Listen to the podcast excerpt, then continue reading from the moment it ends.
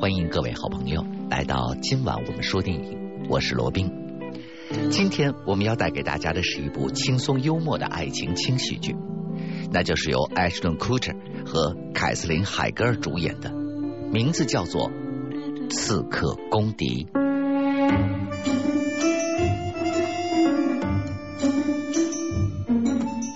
Jane 刚刚被男友甩掉，心情非常的糟糕。他跟着父母到尼斯度假，在那儿她偶遇了英俊潇洒的青年斯宾塞。没有什么地方比浪漫的海滨度假胜地更适合爱情的萌芽滋长了。两个人很快的便开始约会。第一次约会，女孩总是非常重视的。Jane 拒绝跟父母出去吃饭，她谎称自己胃疼，就是因为想要买一件合适的晚餐时可以穿的礼服裙子。夕阳下山的时候，她终于像个安静矜持的女孩那样，穿着白色的晚装，坐在露天的座位上。这时候，把沙滩裤和拖鞋换成了西装皮鞋的斯宾塞也来了。两个人坐下，才交谈几句，Jane 突然就钻到了桌子下面。斯宾塞感到非常的奇怪，怎么了？他也钻到了桌子下面去问 Jane。Jane 有点尴尬的笑着：“你看到那边那个正在看菜单的、长着大胡子的男人了吗？”斯宾塞往桌上一看，点点头：“ 是啊，他的胡子真是漂亮极了。”Jane 说。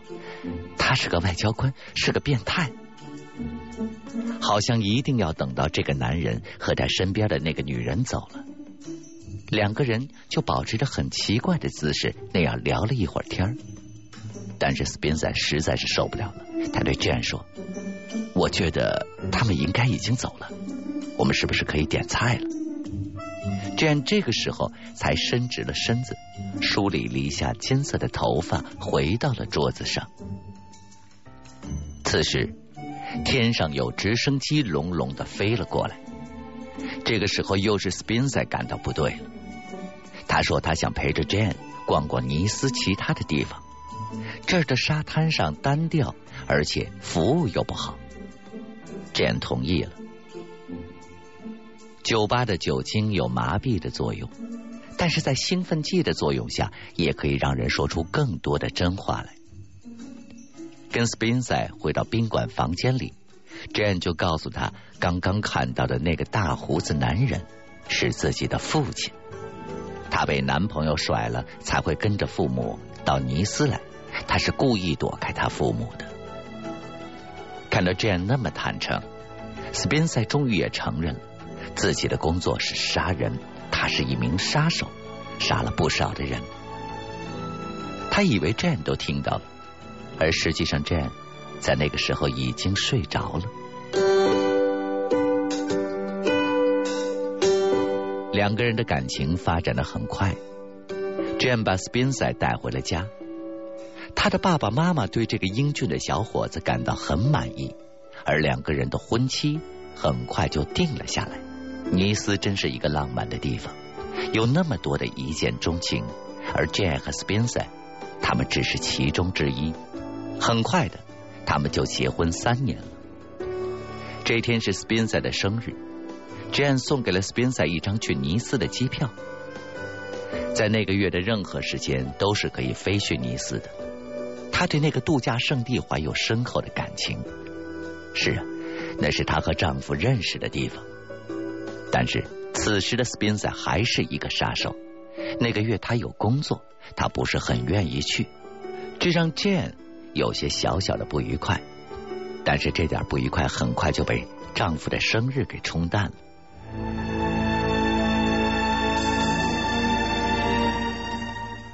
而此时，上天故意要跟 Jane 作对，在丈夫生日的前一天，她被公司告知要在第二天去旧金山参加一个重要的会议，这就意味着她无法为丈夫庆祝生日，她很难过。不知道该怎么告诉丈夫。这个依赖爸爸的女孩打电话给她的爸爸，爸爸告诉她，工作总是比生日 party 要重要的，毕竟他们都不是十几岁的小孩子了，不能因为这样的私人原因就耽误了工作。Jane 同意爸爸的看法，当天晚上把实情就告诉了丈夫。而事实上，斯宾塞似乎并不在意他生日的时候，Jane 是不是能够陪着他。他似乎总是心事重重的样子，而 Jane 就开始怀疑斯宾塞已经不爱他了。而实际上，事实要比 Jane 想的严重的多。在斯宾塞已经退出杀手这场游戏三年后的今天，那些无所不在的人还是能够找到他的。他又收到了他在尼斯收到过的同样的法国旅游观光手册，而里面同样夹着一张明信片，而上面写着的是 Jane 的爸爸，也就是他岳父的名字。显而易见的，他们要他去杀 Jane 的爸爸，这才是他最后一次任务。为了这个任务，他伤透了脑筋。怎么会这样呢？一边是无孔不入的杀手组织，另一边是自己的岳父，杀还是不杀？斯宾塞维斯夜不能寐。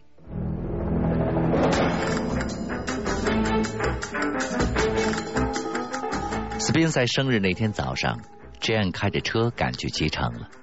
他一边送行，要妻子不用担心自责，而 Jane 千叮咛万嘱咐。要爸爸妈妈好好的陪着斯宾塞过生日。斯宾塞和他的朋友亨瑞在家，亨瑞也是个老朋友，可是却趁着斯宾塞在开冰箱拿牛奶的时候，从后面偷袭他。斯宾塞赤手空拳和拿着刀的亨瑞搏斗，两人扭打难分难解。没想到这时候 Jane 突然回来了，兴致勃勃进门的他看到家里一片狼藉的样子。和这一对昔日好友现在却厮打在一起，他一下懵了。这到底是怎么回事？他大声的质问这两人，而亨瑞已经被斯宾塞勒得透不过气来。斯宾塞说：“快去楼上的抽屉拿我的手枪。”什么？你还有枪？这真是不敢相信自己的耳朵。我到底嫁了一个什么样的人呢？这这时候也顾不得想太多了。冲到楼上拿了手枪下来，快快打他的脸！斯宾塞命令着剑。可是可是他是我们的朋友啊！拿着手枪的剑连说话都在哆嗦。别问那么多了，他要杀我，快开枪！斯宾塞继续的命令 Jane，而 Jane 于是闭着眼睛咬着牙扣动了扳机，只听砰的一声。也不知道有没有打中，亨瑞就晕了过去。夫妻俩合力绑起了亨瑞。醒过来的亨瑞告诉他们，斯宾塞已经成为了组织的目标，他们要杀了他。取得他人头的人会得到两千万美元的奖金。斯宾塞这时候才知道，他周围的朋友们都是杀手，他们都已经埋伏已久。而这两千万美金对所有人来说都是个不小的诱惑，因此他们必然会不顾一切的杀死斯宾塞。你要小心了，除了我不知道还有多少人想杀你呢。亨瑞这时阴险的笑着说，而斯宾塞刚想一枪杀了亨利，只听到门外一阵枪响，他立刻抓起了 Jane，逃出了房子，跳上了汽车逃跑。一直没弄清楚事情的 Jane 在车上审问丈夫有关他的过去，这才知道丈夫以前一直是一个杀手，在遇到自己陷入爱河之后，才决定了放弃杀手的职业，和 Jane 过普通人的生活。而丈夫曾经在第一次约会的晚上告诉过自己的真实身份，只不过他已经睡着了。虽然有千般的疑虑。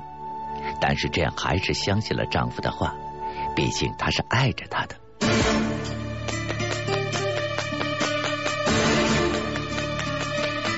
车子在公路上飞速的行驶，而脱身的亨瑞早已经追了上来。两辆车在公路上上演了一场飞车大战，真是惊险刺激，险象环生。还好三年的生活并没有让斯宾塞疏懒太久。他作为一个杀手，拥有一流的技术，杀掉亨瑞真的是轻而易举的事情。果然，没有费多大的力气，他就把驾驶技术并不高明的亨瑞丢到了一个洞里，而亨瑞就这样一命呜呼了。但是，正如亨瑞所说，除了他，还有很多的人都想要杀死宾森，所以这对夫妻绝不能掉以轻心。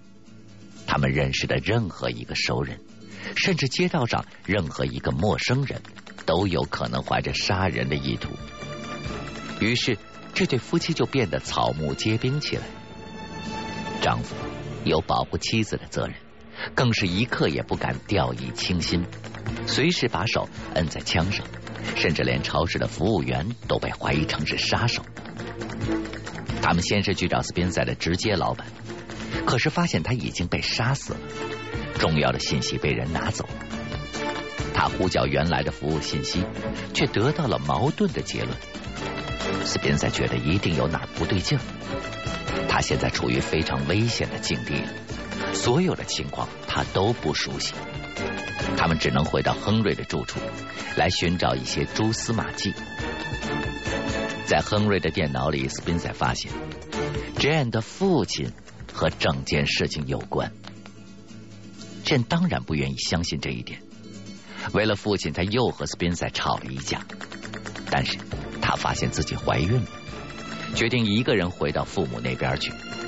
但是斯宾塞还是坚持着不让他的父母卷入杀人的事件里。虽然很显然，联系起先前他接受过的任务，Jane 的父亲已经和整件事情脱不开干系了。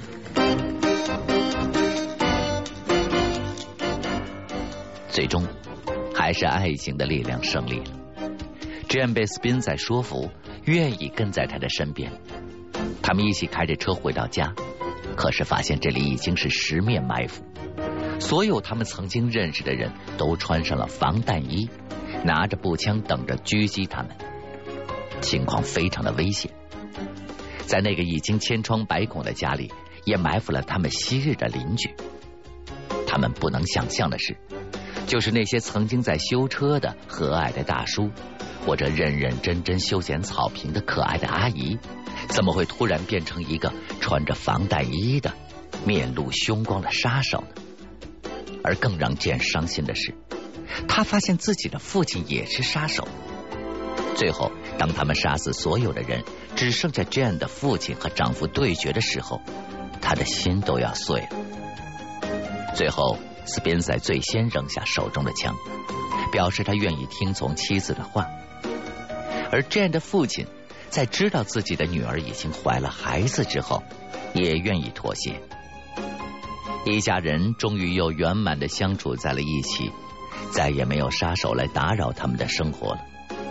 几个月之后，他们有了一个可爱的宝宝，一家人和和美美，共享天伦。